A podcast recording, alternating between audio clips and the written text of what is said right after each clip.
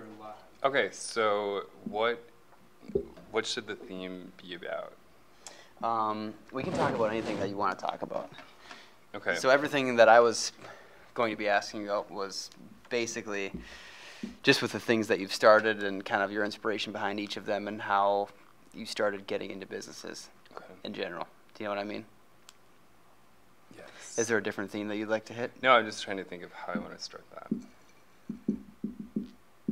And then we can branch off and go literally anywhere with it. I imagine we'll just have... Last week we talked about truck stop prostitutes for a little bit.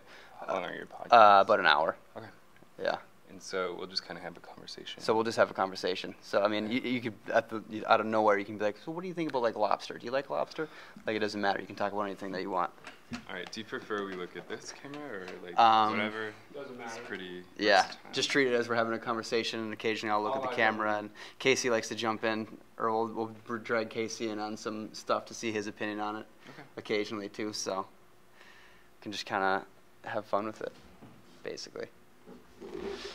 So you ready to do this thing, Nate? Let's do it. You ready to do this podcast thing? Have you been on a podcast before?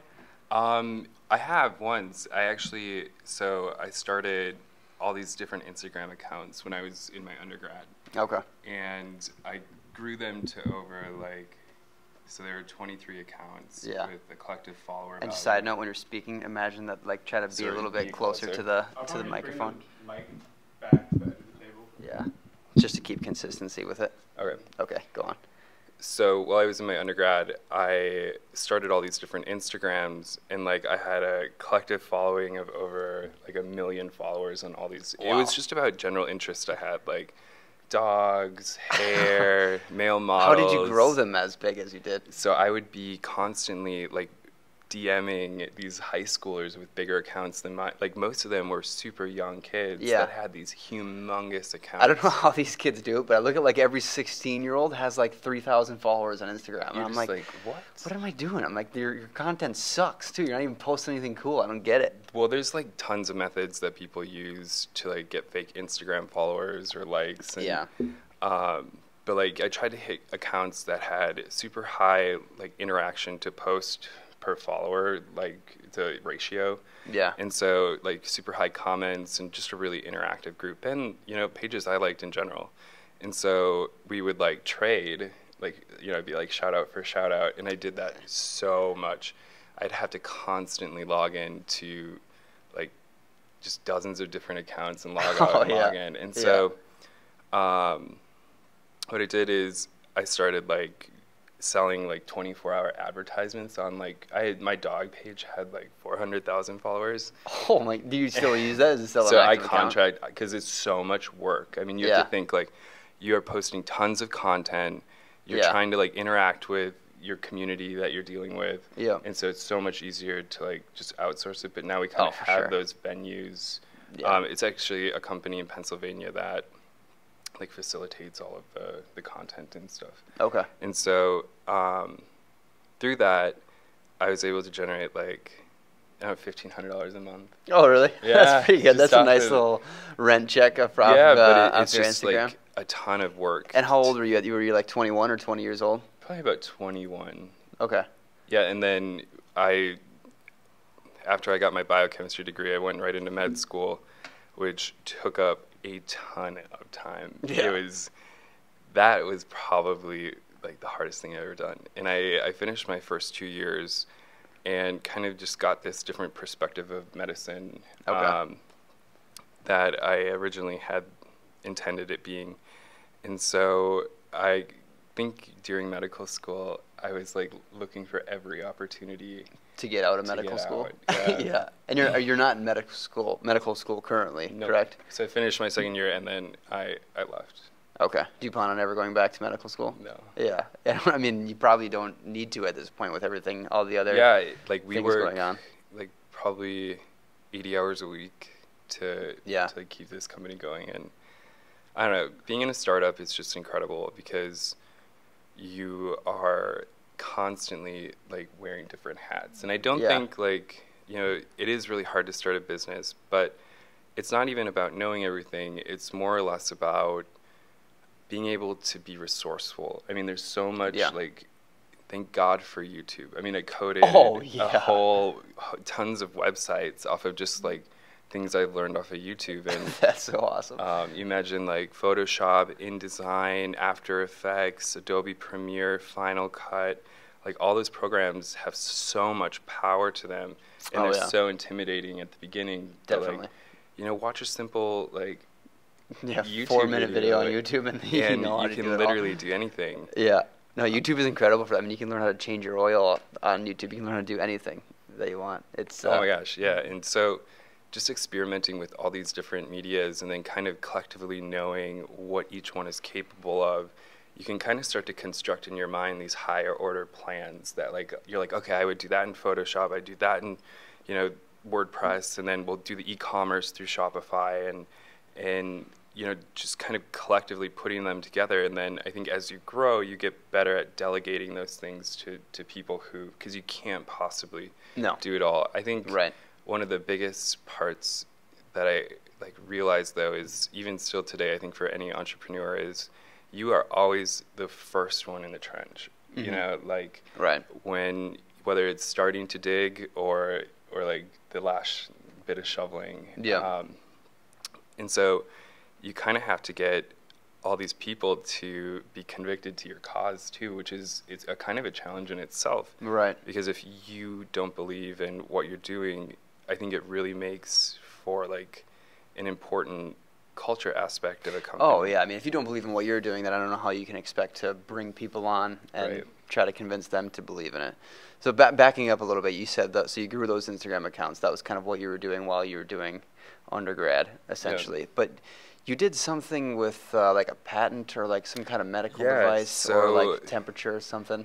The money, okay, so I have a biochemistry background. Right. And essentially just using some simple chemical properties of water and food coloring, we were able to construct this device that tells if the receiving end of a temperature-sensitive shipment, so like say you're ordering something, whether it be from Whole Foods on Amazon with that recent acquisition, or maybe like an important like vaccine that there was a huge case of at St. Luke's where I think like 10,000 kids had the vaccination, but it wasn't effective because it wasn't stored properly. Ooh. And so like being able to really quickly identify that through like a binary interpretation was really important. And so with the money I made from Instagram, I filed my first patent, which is kind of expensive. It's in the range of about $7,000 to $9,000.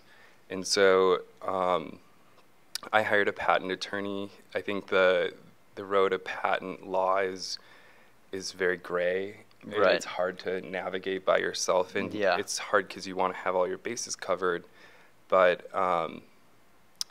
it was just easier for me to consult with legal help at that point. So you developed this device then, essentially, that would be used to track it. And then if I ordered a steak from Whole Foods or Amazon.com, then the steak got too warm, then it would set off this. Yeah, so just like, it's called Starship. Okay. And so what we did is, if you think about it, it's a sequentially melting device. And so we can gauge temperatures anywhere from 0 to -50°C. Got it. And so it's like a stoplight, red, yellow, and green. And what we did is each one, as it goes above a threshold, melts into a different orientation. Okay. And so how that works is if you think of when they put salt on the road, it actually melts the ice. Well, it actually doesn't melt it. It's a concept in chemistry called the freezing point depression. So we're adding a solute, disrupting those water molecules from actually being put together at a certain temperature. And you can actually, like through a graph, calculate the concentration of a salt and then depress the freezing point to a range where you're trying to monitor or measure. And so say we had one the red one would melt at 0, the yellow one would melt at -3, and then the red one or the green one would melt at, you know, maybe like -10. So that's like your beginning threshold. Like you're so it did go between -5 and -10°, but it didn't go above 0. Right. And so like, because it only involves water, food coloring, and kind of a like design of plastic that orients it. It was a pretty cheap and effective way to to like solve a problem. And so that kind of, I won the UMD Shark Tank my first year of medical school. Nice. And I was so kind of like intimidated by all of these entrepreneurship majors. Oh yeah. And you know, they're coming in here thinking that they were like, they have this in the right. Yeah, I think they got it in the bag. But it was kind of fun to cause some upset, and especially not knowing or having any background. And I've always been super interested. Even in my undergrad, I knew after medical school I would want to go back and get like my MBA, so I could eventually transition into like maybe a more administrative position, understanding both physician and administration side, being that kind of like connection. Yeah, yeah. So what did you do to, I guess, but you ended up like monetizing that? Yep. That device. So how did you go about doing that? We are actually, so we're getting certified, Six Sigma certified. And so we have to clear all these FDA regulations before we're able to actually claim a, like health. Oh, yeah. Right. So it's like a long and legal process of like trials and errors. And so kind of what my view as an entrepreneur is you can't really ever rely on one thing. Especially in the beginning. And so, I mean, literally, it's like throwing darts at a wall. Oh, yeah. You know, and trying to find one thing that sticks. A really good analogy I use is, you know, we're planting a bunch of seeds. And typically, if you plant enough seeds, you'll get lucky and you'll get corn. You'll get eventually at least one beautiful, really beautiful flower. Yeah. No, that's what I mean. I think people look at it the wrong way. They think this is like, they'll start one business and they think I need to keep pushing and pushing and pushing on this business until it explodes and this is the thing that makes me a millionaire, when really you should have 7 businesses and maybe 4 of them fail. And especially because there's a lot of time like constraints on a lot of them. So like, you know, while that's in that process of development, we started like 4 other companies. And so like, it's just been a really incredible experience and kind of crossing boundaries between, you know, medicine into technology. And then now we're starting to actually kind of put them both together as we're developing and getting consulted on for like a variety of like different medical apps, which is really cool. Because, you know, what I found out about after, sorry, we haven't talked about Platonic yet. Yeah, we'll get there. Okay. For sure.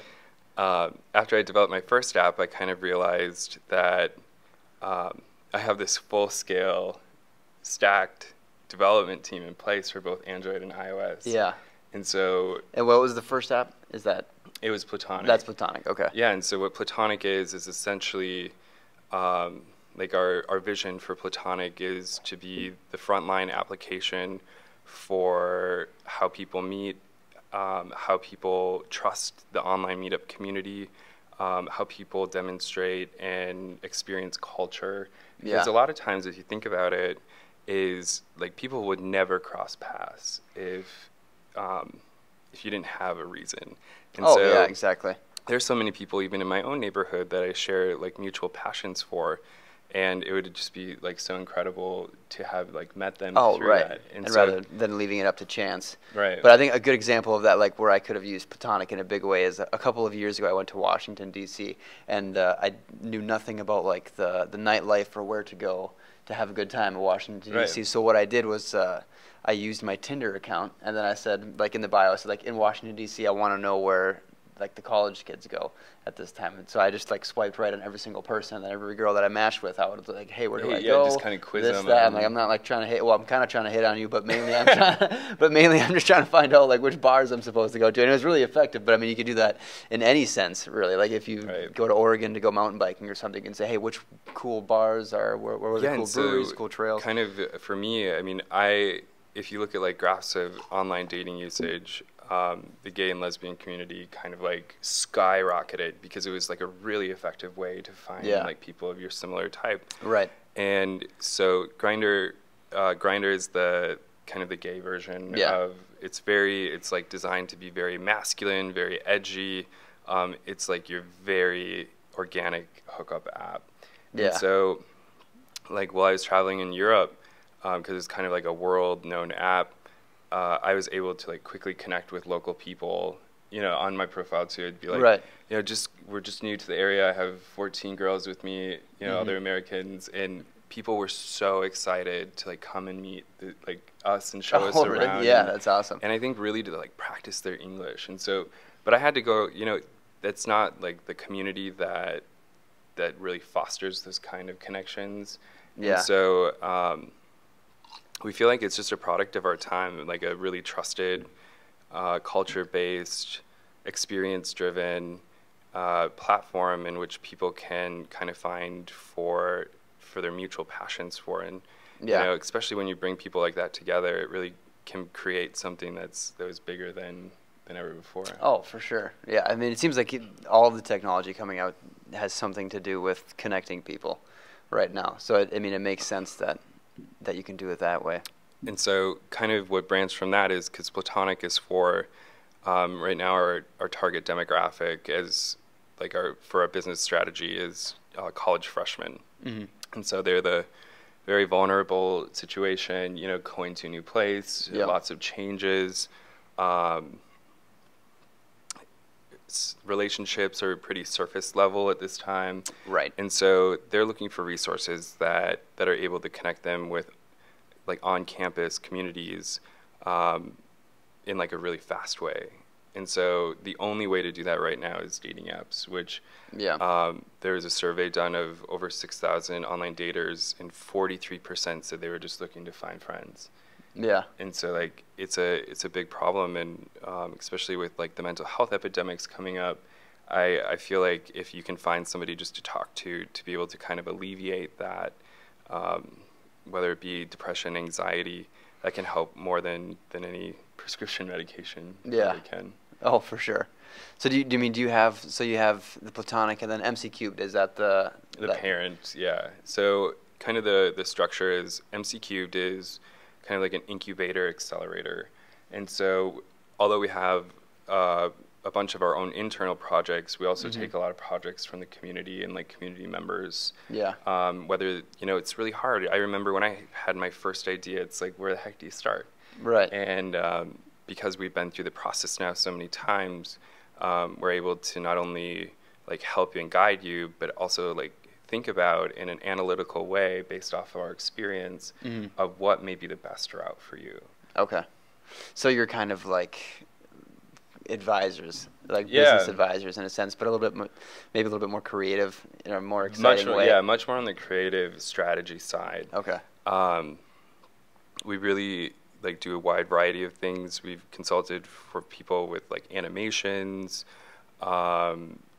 anything graphic design we're fully capable of, patent law, 3D printing, prototyping, yeah. Testing.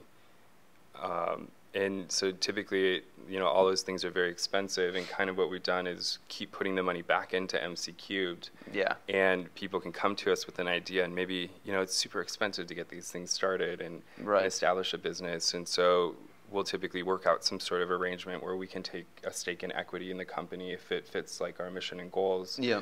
And so we've been kind of just like dabbling in all these different companies and taking little pieces while building our own yeah. like within. Right.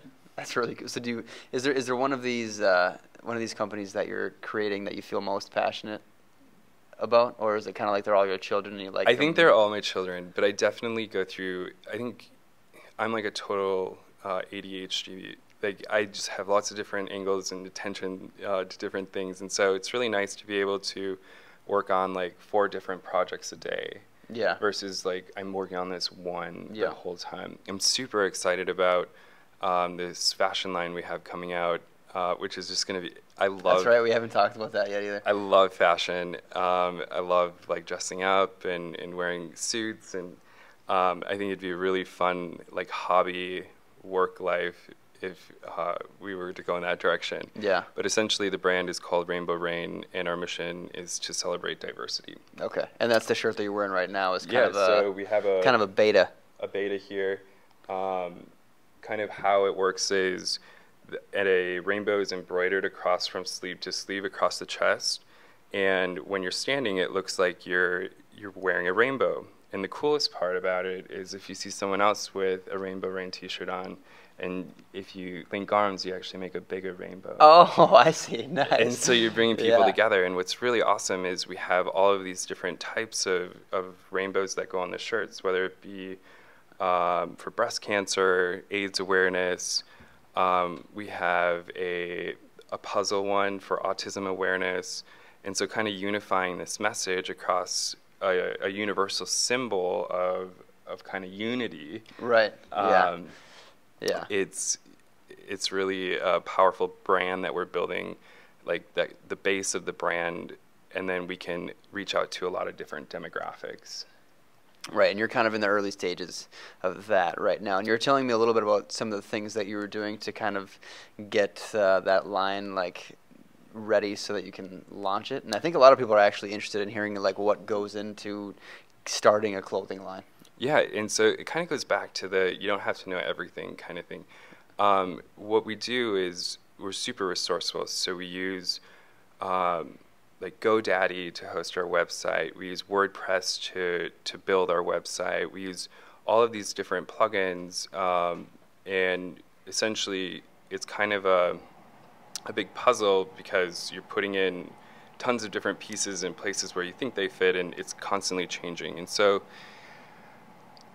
I guess a big part of it is, the biggest part is believing in it, and the second part is like acting and executing your actions. So we wrote a business plan. They have great business plan resources down at the Small Business Development Center in the Tech Village of Pizza Luce. Okay. It's free business consulting if you have any questions. That's cool. I didn't know they had that. Yeah, it's like a government run. Are funded through grants entity of the University of Minnesota. Okay. And so they're a super awesome resource, but really like I think people have this notion where they're like, oh, I have a good idea. I need to keep it to myself because they don't want people to steal it. And it's really, really quite the opposite. Yeah. Like you have to spread your idea and your message and get a ton of feedback. And like, I mean, people are going to copy this if it's successful. Of course, I can't do that. Right. I can't like prevent any of those things from happening, but I can make like a quality t-shirt, a brand that it's built upon, and like a really important message that it sends. Yeah. And so that's where like our hearts are, and so we're not worrying about any of that stuff. If you can figure out how to do it, let me know. Right. So right now we're seeking we're going to do this big Kickstarter. So we had a successful Kickstarter with Platt, which we learned a ton from. And I donated on it. I saw it on Kickstarter. Heck yeah, you did. And so with the Kickstarter, I think the problem in why it was more difficult with Platonic, I messaged so many people to get that going, and like it's essentially 30 days of pure marketing. Yeah, like you're just like getting the word out, spreading the message, talking about it. I remember even going to a networking event for it was for Fuse. Yeah. And I brought my big camera and I took a bunch of pictures of people and handed out cards that said, "If you want your picture, let me go to this website and donate to our Kickstarter, and I'll send it to you." Yeah. I'm like, I don't care if you donate $1. Yeah. I just need backers and like people to support this cause, and so like just a really interesting variety. That's a really good idea. Yeah, just like a variety of way of methods. Yeah. And the issue is with that is that and the reason why I think Rainbow Rain will be a much more successful one because we're trying to raise. We raised only $5,000 for that one, and we're trying to raise $65,000 for this project. For Platonic, you raised $5,000? Yeah, $6,400, I think it ended up coming out to. Yeah. And you're trying to do $65,000 for Rainbow Rain. Right. Wow. But the reason why we think this one is going to be so much more successful is that we're actually exchanging a product. Yeah. And so, like, you would pay retail price for this, which would get us to that cap of where we need to go to further develop them. Right. And so... where with Platonic, it was you got like a free membership or something. And so we weren't selling like an actual product. Yeah. And really what the intention was for the Kickstarter for Platonic, it was just like a big yes, like first vote of confidence. Yeah. You know, it's just like, all right, you know, we got like this, we hit this goal, we hit a big milestone. Yeah.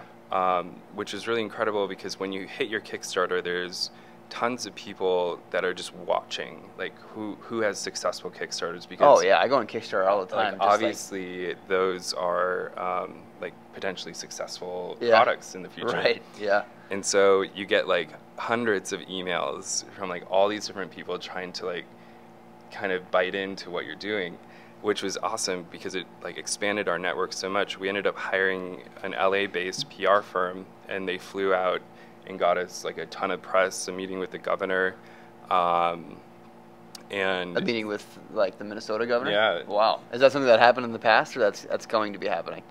No, it happened in the past. Oh, it did. And so we got to explain what we're doing and kind of how. Wow. I think being an entrepreneur, it's really important for you to be involved in policy because those are the people that dictate whether or not your business will ultimately be yeah, successful. Yeah, hence lobbyists. Very, yes, yeah, hence lobbyists. And just being aware and making them aware of what you're doing and, you know, like, hey, you know, if you impose this tax on us, you're going to destroy the tech community in this area. And so just, right, like, FYI, you yeah, know, and yeah, kind of giving them a heads up. But the opportunities that came from that, we also got just a ton of press that, you know, so successful Kickstarter, LA-based firm we hired, and then through that we got it, like, it just went up and up and up, and so we kept getting, like, the message out.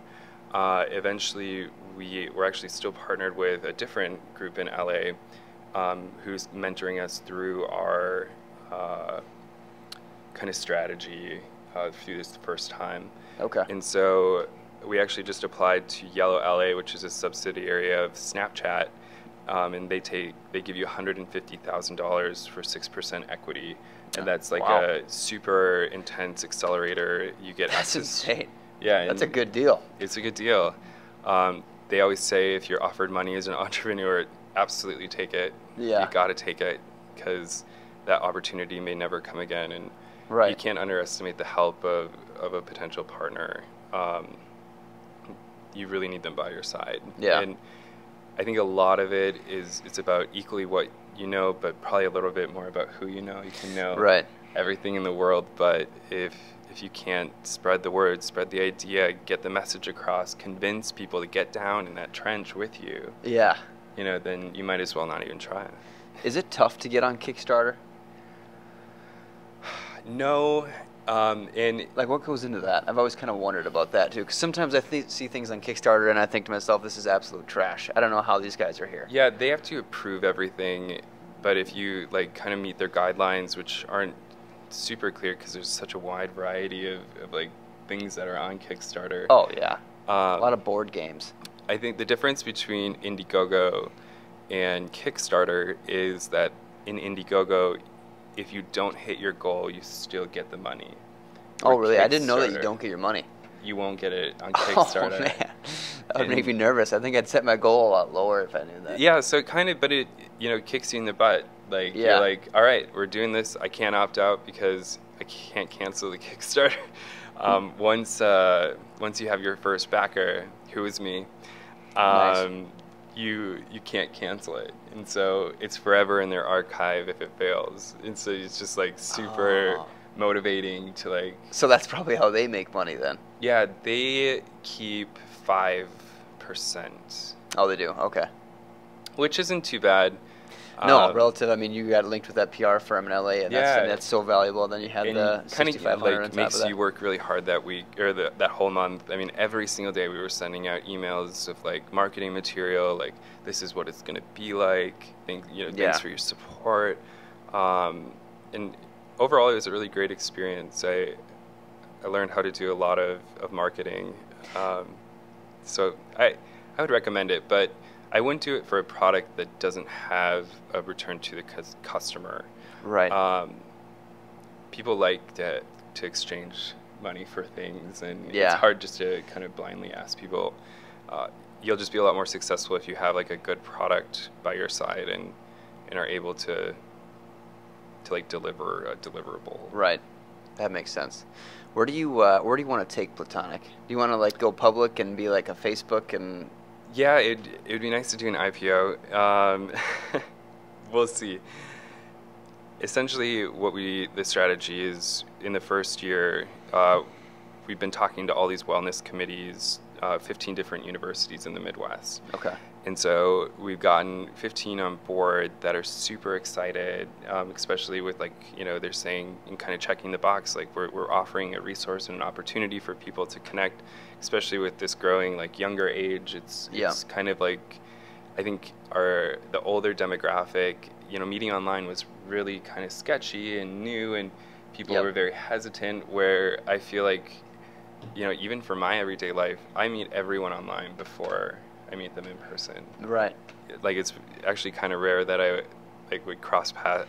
You just bump into somebody and become friends with them. Right. And so providing, like, an area where it's safe to do so, and safety is our number 1 concern. We have, like, a bunch of safety through two-step verification. We have verification of photos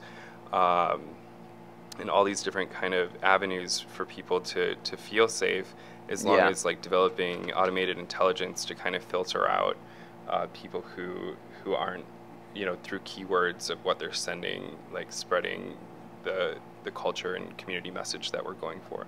Yeah.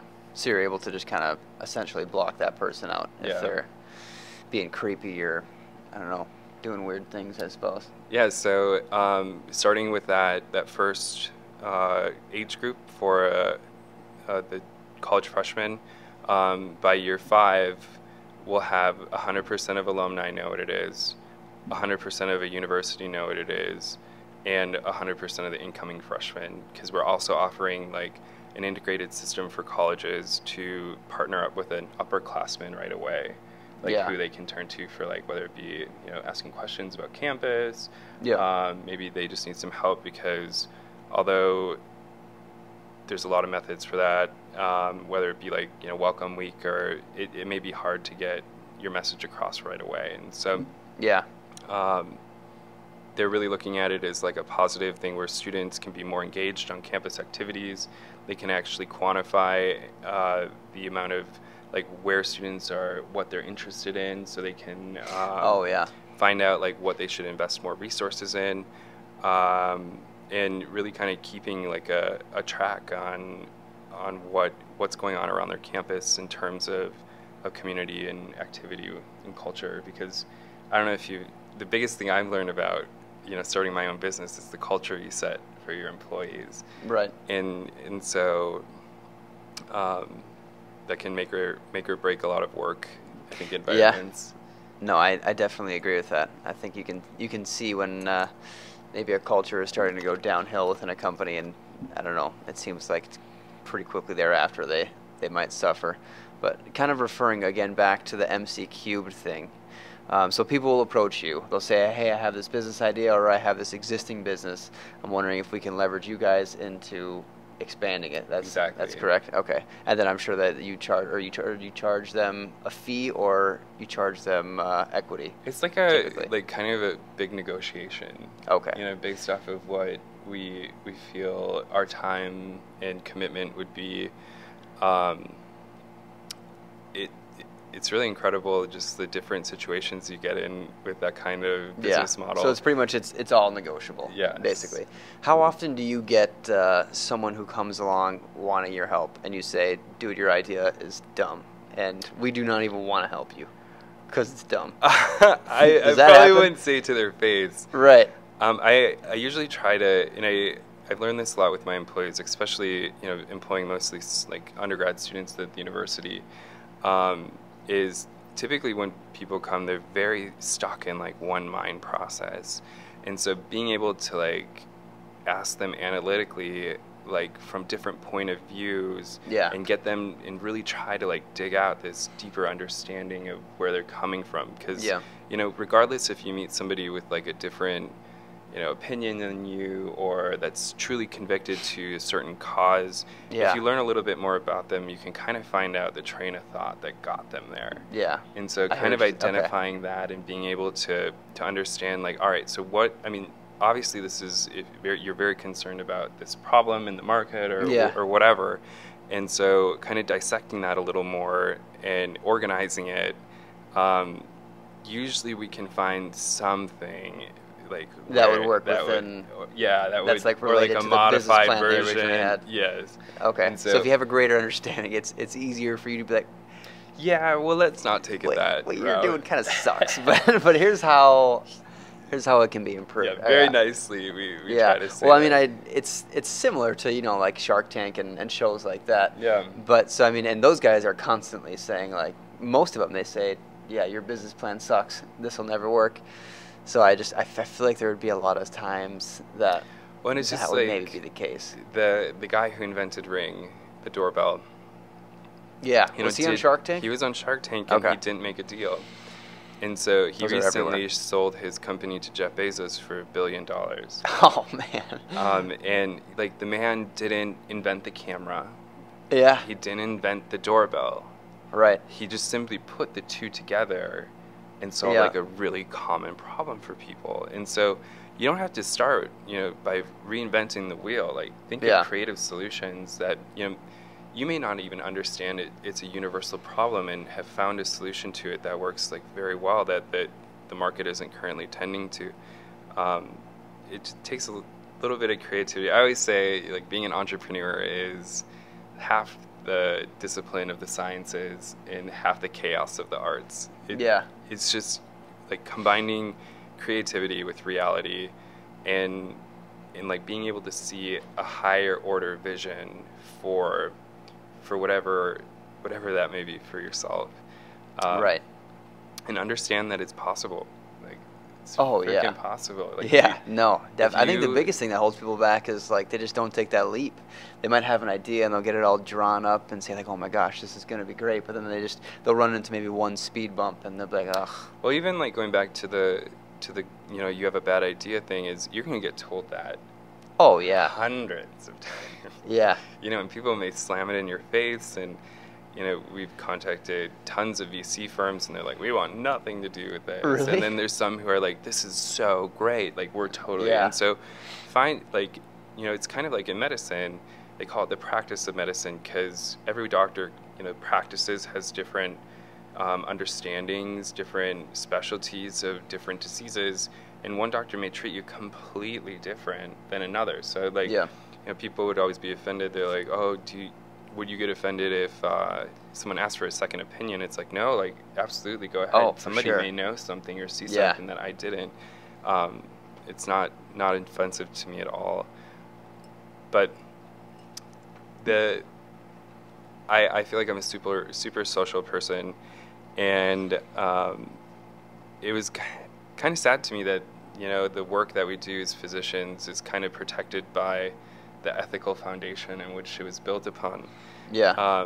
You can't talk about your patients. You can't, in public, you can't approach your patients. And, right. And so, like, it's just not really, like, I think it's probably the most rewarding career, but equally as, you know, kill your heart, whether, like, something, you know, terrible happens, and you have to understand, maybe without your intervention, that they would have died anyway. And just kind of like seeing the whole scope of life to death, and like viewing it in a really short amount of time. I couldn't do it. There's no way. It's really kind of eye-opening about like what actually being human is. And so enjoy your time while you're here, people. Oh yeah, exactly. No, I just there's a property right now that I'm getting ready to put onto the market, and it's a triplex, and I've been kind of dealing with the tenants who are living within the triplex. And I just found out this morning that one of the tenants that were living in it died yesterday on it. So I'm not able to put the property up for sale because one of the tenants have died. But it was just like, I only knew the guy for like a week and a half, but I was like, it's like, he was literally like the nicest dude ever. He was just like, every time I met him, he's like, oh, Gage, great to hear from you. And all of a sudden it's like, oh my gosh. And he used to just talk forever, and I'd be like, I wish this dude would shut up. And then all of a sudden I'm like, I kind of miss talking to him. Yeah, now I feel like a jerk too.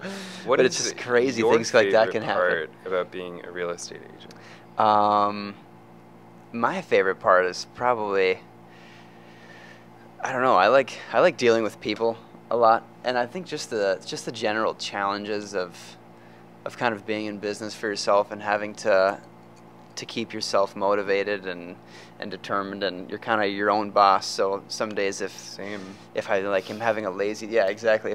a lazy day or whatever, I will like chew out my own ass and be like, I will literally look at myself in the mirror. I'm like, you are just being a huge bitch today. I'm like, I cannot believe you. You are a loser. And then I'll like go back. I'm like, all right, time to go fuck shit up. Let's do this. And I think what's helped me is, you know, especially in my undergrad, like find people and surround yourself with them who like have equal-minded goals as you, because there are going to be days where you want to come home and shuffle the papers up and say, you know, fuck it. Yeah. This is terrible. I give up. But it's going to be the people around you that are like, no, like, you know, pick them up. You know, we got to keep working. Oh, yeah. And, exactly. You know, equally, you'll be there for them when it's their turn to do that. And you can't be happy all the time. I do feel like as the founder and CEO that I always have to be happy, but I think I can hide it. Yeah, exactly. You just, standing by your calls and decisions and... Yeah. My staff really are great. I really appreciate the amount of work they've done and the quality. We're building this company together, and it just started with an Indeed ad. I put out a bunch of different advertisements on Indeed. Yeah. I went to the engineering fair and set up a booth for MC Cubed, and I hired 6 employees right off the bat. I was going to say, it feels like it would be not easy, but it wouldn't be that difficult to find people who want to work with you. It is kind of hard. Just because it's such a cool and kind of unique idea. It's all of your businesses there. It's hard to find people who have like a sense of like internal motivation. Like right. I mean, I've been through probably now 10 students at UMD, and I retained 7. Okay. So, like, 10 are gone, so it's like 17 total. Oh, and, okay. And, like, being able to kind of form and construct your team, I mean, you have one bad apple, it's so true, it can spoil the whole patch. And I think going through the process of hiring is a huge learning process. You know, it can't be a conversation like so comfortable. We have to like know if you can, you know, can you do these objective things that we need you to do, and maintaining those boundaries about, you know, and putting them in situations that they're unfamiliar in. I mean, we're in a startup. You're not going to be like, you know, doing one little thing every day. Like if you want that, which there's great people that do that, go to a big company that would just better suit your working skills. And because oftentimes, I don't know the direction. Like, I'm not like a finance person. I don't know if this is taxable or not. Or like, I don't know how to use the big Facebook marketing platform. But like over time, you know, if you get those people in that can teach you, and I would rely on them so heavily. I'm like, this is, you know, you're a senior in marketing. Like, at the end of it, like, I expect that you're kind of a professional. You should. Yeah, you should be. Yeah. And so really relying on them and like observing kind of how they did things was like a huge, it's just a big learning curve. And do you see value in like getting like a marketing degree from a college? Because it seems like the things that they teach, marketing changes each day, like what you should be doing for marketing and the different strategies, the different platforms that you should be on. It feels like it changes every day. So I mean, it's really like, we've talked about that a lot in our office, just about, you know, how much would 4 years in industry teach you versus 4 years at university, and acquiring all the debt along with it, you know, right. Especially at least in industry too, you can be making money, right? And so, I don't know. That it's a great question. I think like a lot of the culture right now, well, when we were younger, it was you had to go to college. It wasn't an option. When we were in like high school, it's like you either go or you were gonna suck. And so it just was. I think the shift in the culture's view of like maybe that's not the right thing to do, you know. Yeah. I have from 4 years of undergrad and 2 years of medical school, $143,000 in student debt. Man. And it's terrifying and it's suffocating. I think my student loan payments are like $1,700 a month. Wow. And I think, you know, these positions come out of this extremely like rigorous and demanding education program, and you know, they're making $150,000, $200,000 a year after taxes. 100 divided by 12, maybe $8,000 a month. Divided by two is $4,000, and then you have a $3,500 student loan payment, and so you're living by means of it's just, it's not a way to I don't know, you are to a servant to the people. Yeah.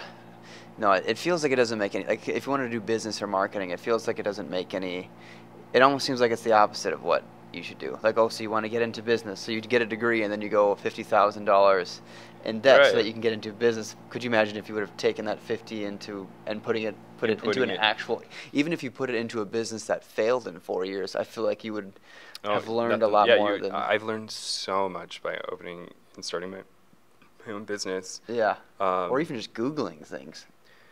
That, yeah, especially with the students, it's like the biggest problem I had in the beginning was like, they're like, I don't know how to do this. I'm like, okay.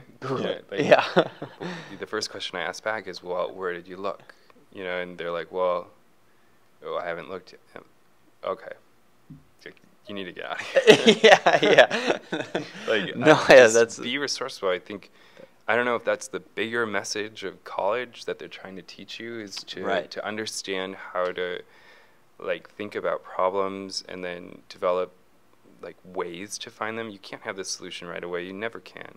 Yeah. But like backing everything up with as much information and evidence as you can is, and it takes time to do research, so not everybody cares. Yeah, kind of. It honestly doesn't take that long, though. I mean, I could learn how to do pretty close to anything, and I bet a half hour.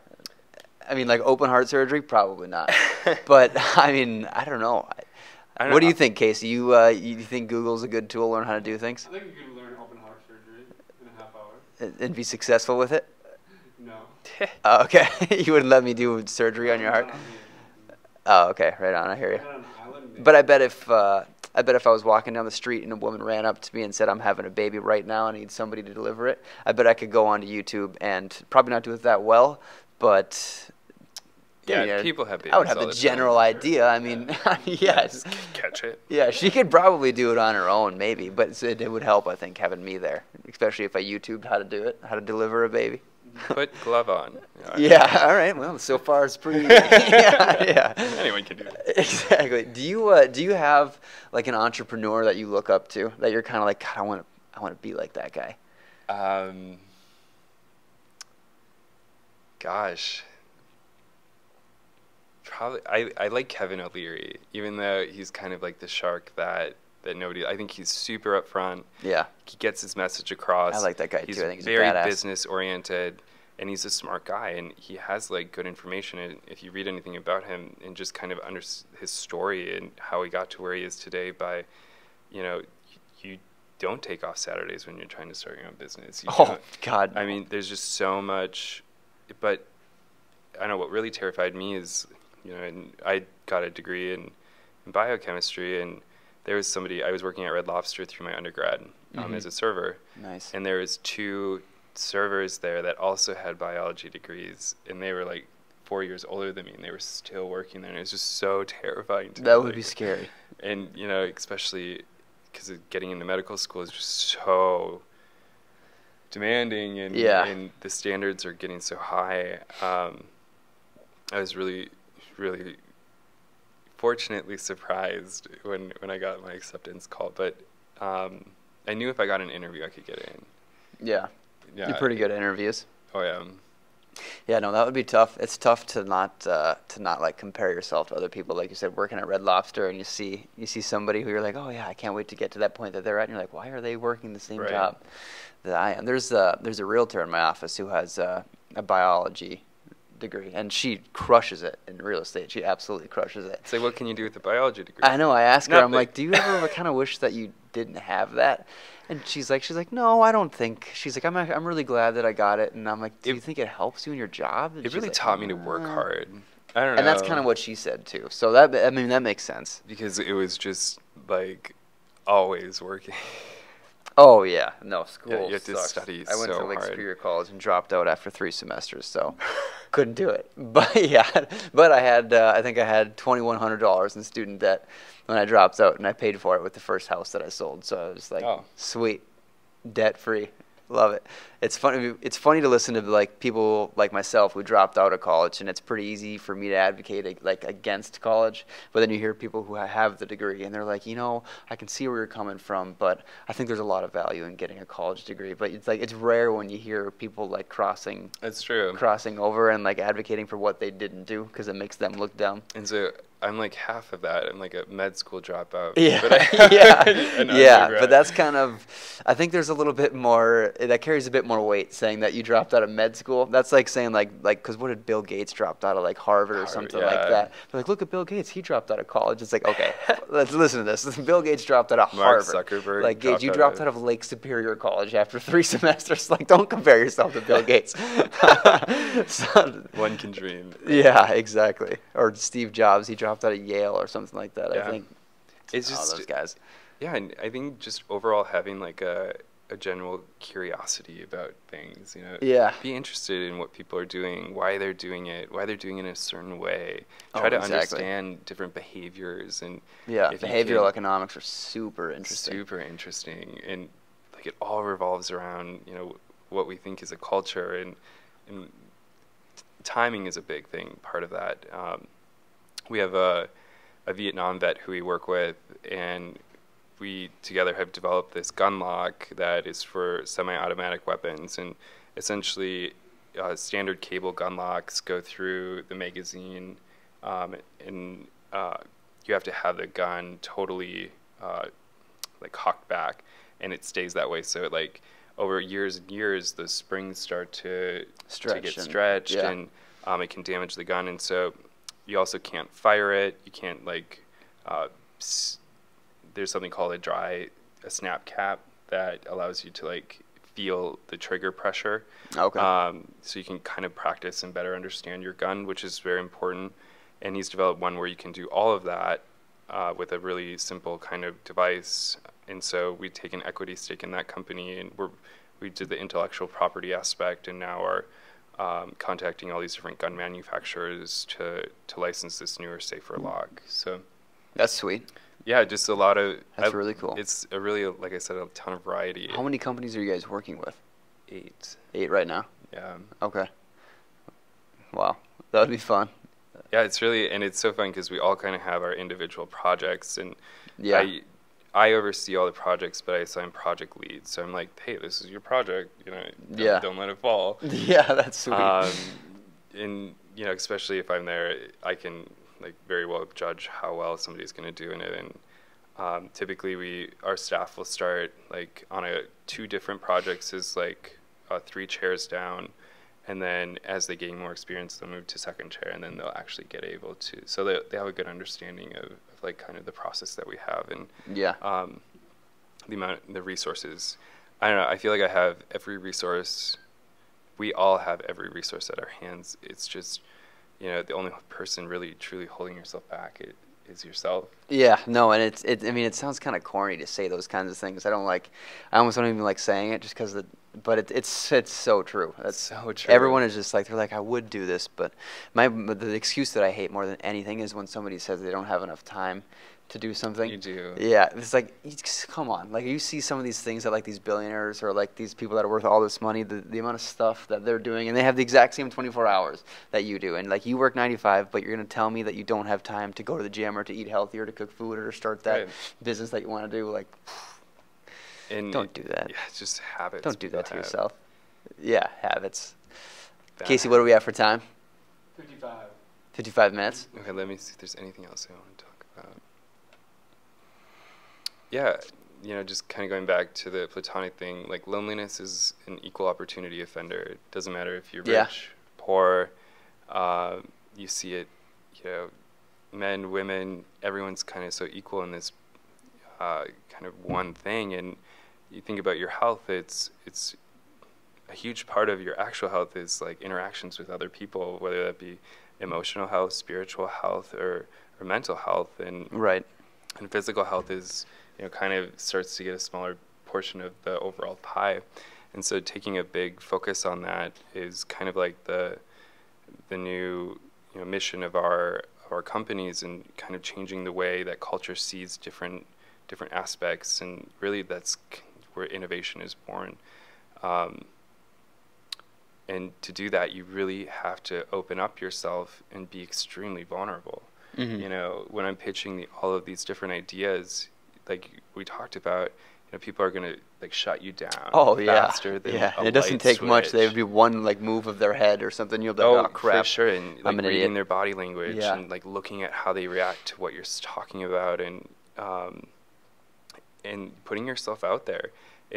It's like, you know, there's a YouTube video of the lone dancer, and he's the first one dancing, and by the end of the video, he gets a whole crowd to move with him, and they talk yeah. about how important like the first follower is, and he signals to other people in the community like, oh, okay, it's okay to follow, and then yeah. you get a lone nut becomes two lone nuts in the middle. But I always feel like I'm out on the 50-yard line, dancing my ass off.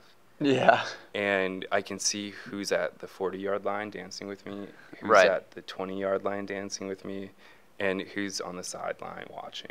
Yeah. And so like being able to identify those people and retain them, we set up something called a convertible note phantom stock for our company. And so when it hits a certain target evaluation, yeah. all of that stock gets converted into real cash.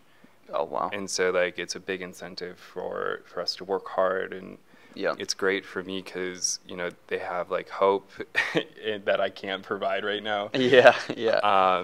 And it's been a really great kind of structure for how we do things. Right. So what's kind of your biggest? Do you have like your biggest fears with starting these companies? Fears. Like, are you afraid that everything is just going to come crashing down?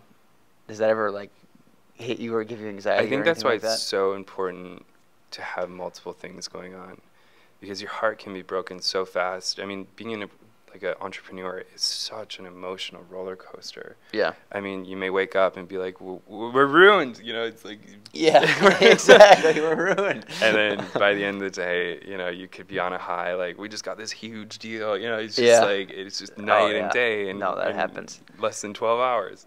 Yeah. It's not even, it's literally like I'm a text message away at any time from this being like a shitty day to this yeah. being like, oh, nice. Like, life is awesome. And so, you know, back to the vulnerability thing, I truly think being vulnerable is the birthplace of creativity and innovation, because it allows people yeah. to give input, and really like that's what you're looking for when you're talking to people about ideas you have. Like, I want right. to know why you don't like it.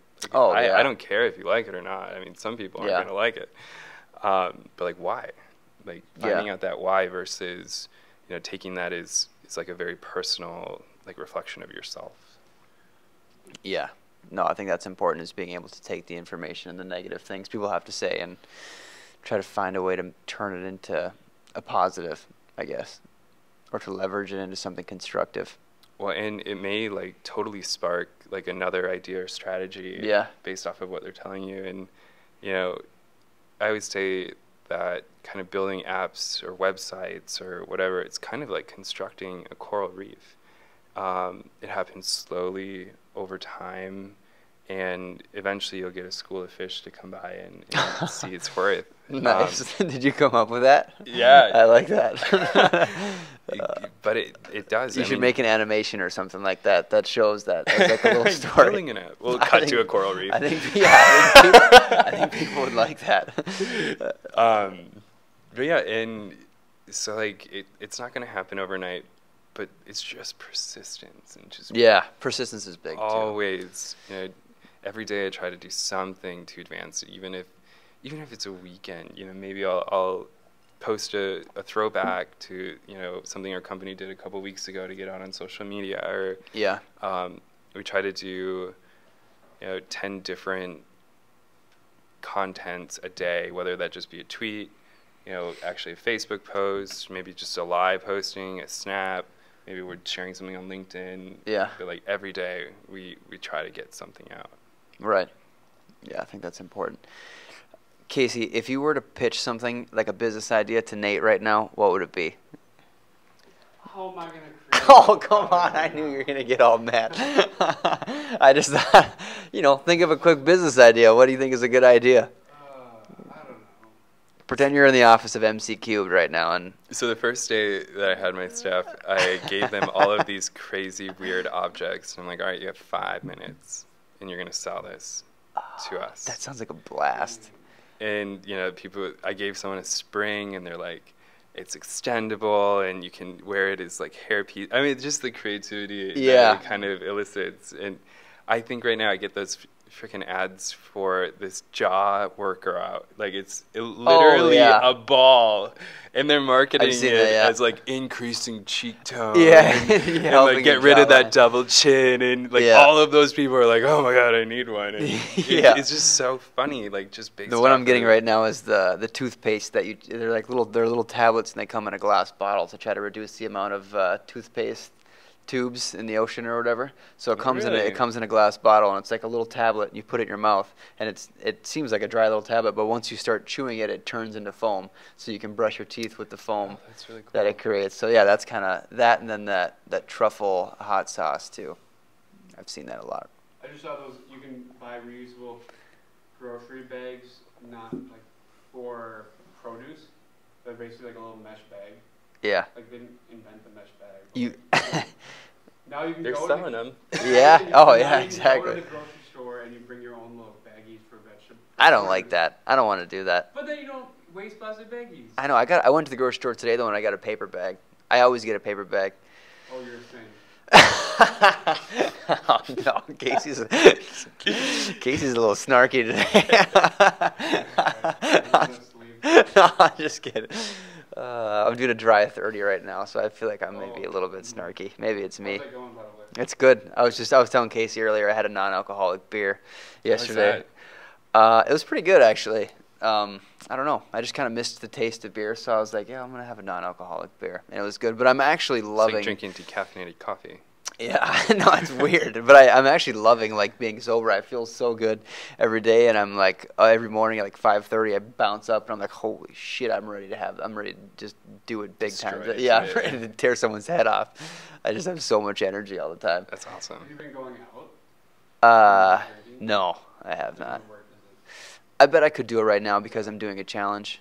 But did you see anything about the challenge that we did it on the podcast? It was me and two other guys. So we're doing 30 days of we can't drink any alcohol, and we're each choosing a local charity. And no matter what, we're donating $100 to the local charity.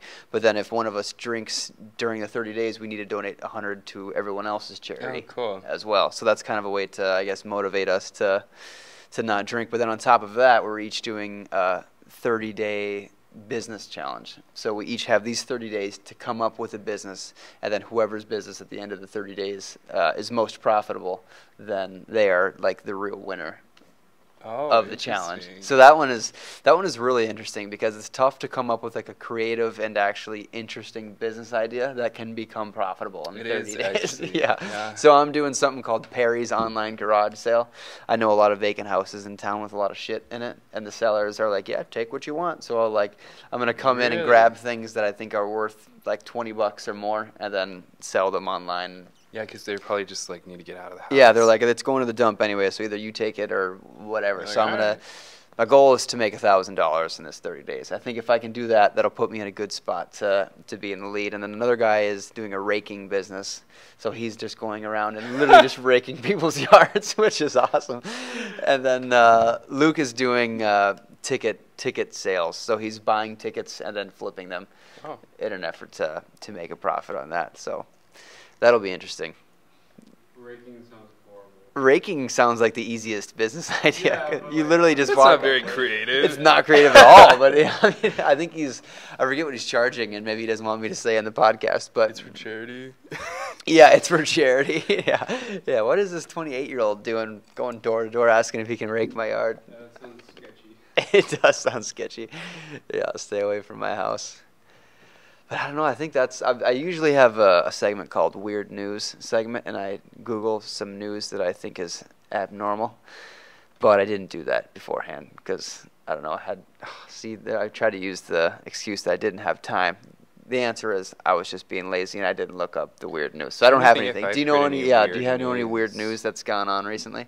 What about you, Casey? Another question that I can't answer. I don't know. Every time I go to Chicago, or every time I drive there, I stop in Milwaukee at the Krispy Kreme donuts. It's okay. The closest one to Duluth. Yeah. And what an incredible idea to like go there and buy like just thousands of donuts. That's okay. So that's what that person was. I kind of glanced at the story. Tell me again what they were doing. So he would drive to Michigan, buy like I don't know how many 100 boxes of Krispy Kremes. Yeah. And then drive them back up to I think Wisconsin. Yeah. And sell them to people. And he got like a ton of people that were buying them, and we had a Krispy Kreme in Coon Rapids, but I think they've been out of Minnesota for about 12 years now. Yeah.